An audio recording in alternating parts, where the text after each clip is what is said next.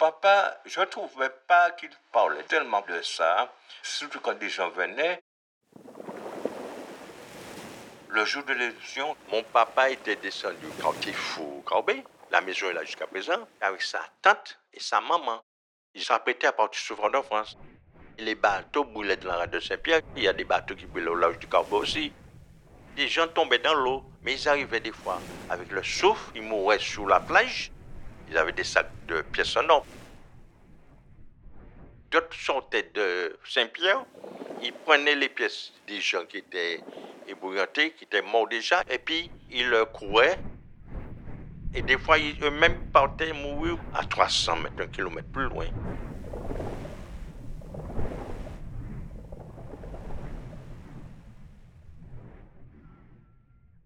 Mon papa avait trouvé une pièce pas loin de la, la loi 3. Il avait fait des boutons de manchette. Le souffle de Saint-Pierre. Mémoire incandescente. Une série de podcasts de Fabienne Pellage. Les portraits singuliers. Pour le mémorial de la catastrophe de 1902, musée Franck A. Perret, Saint-Pierre, Martinique.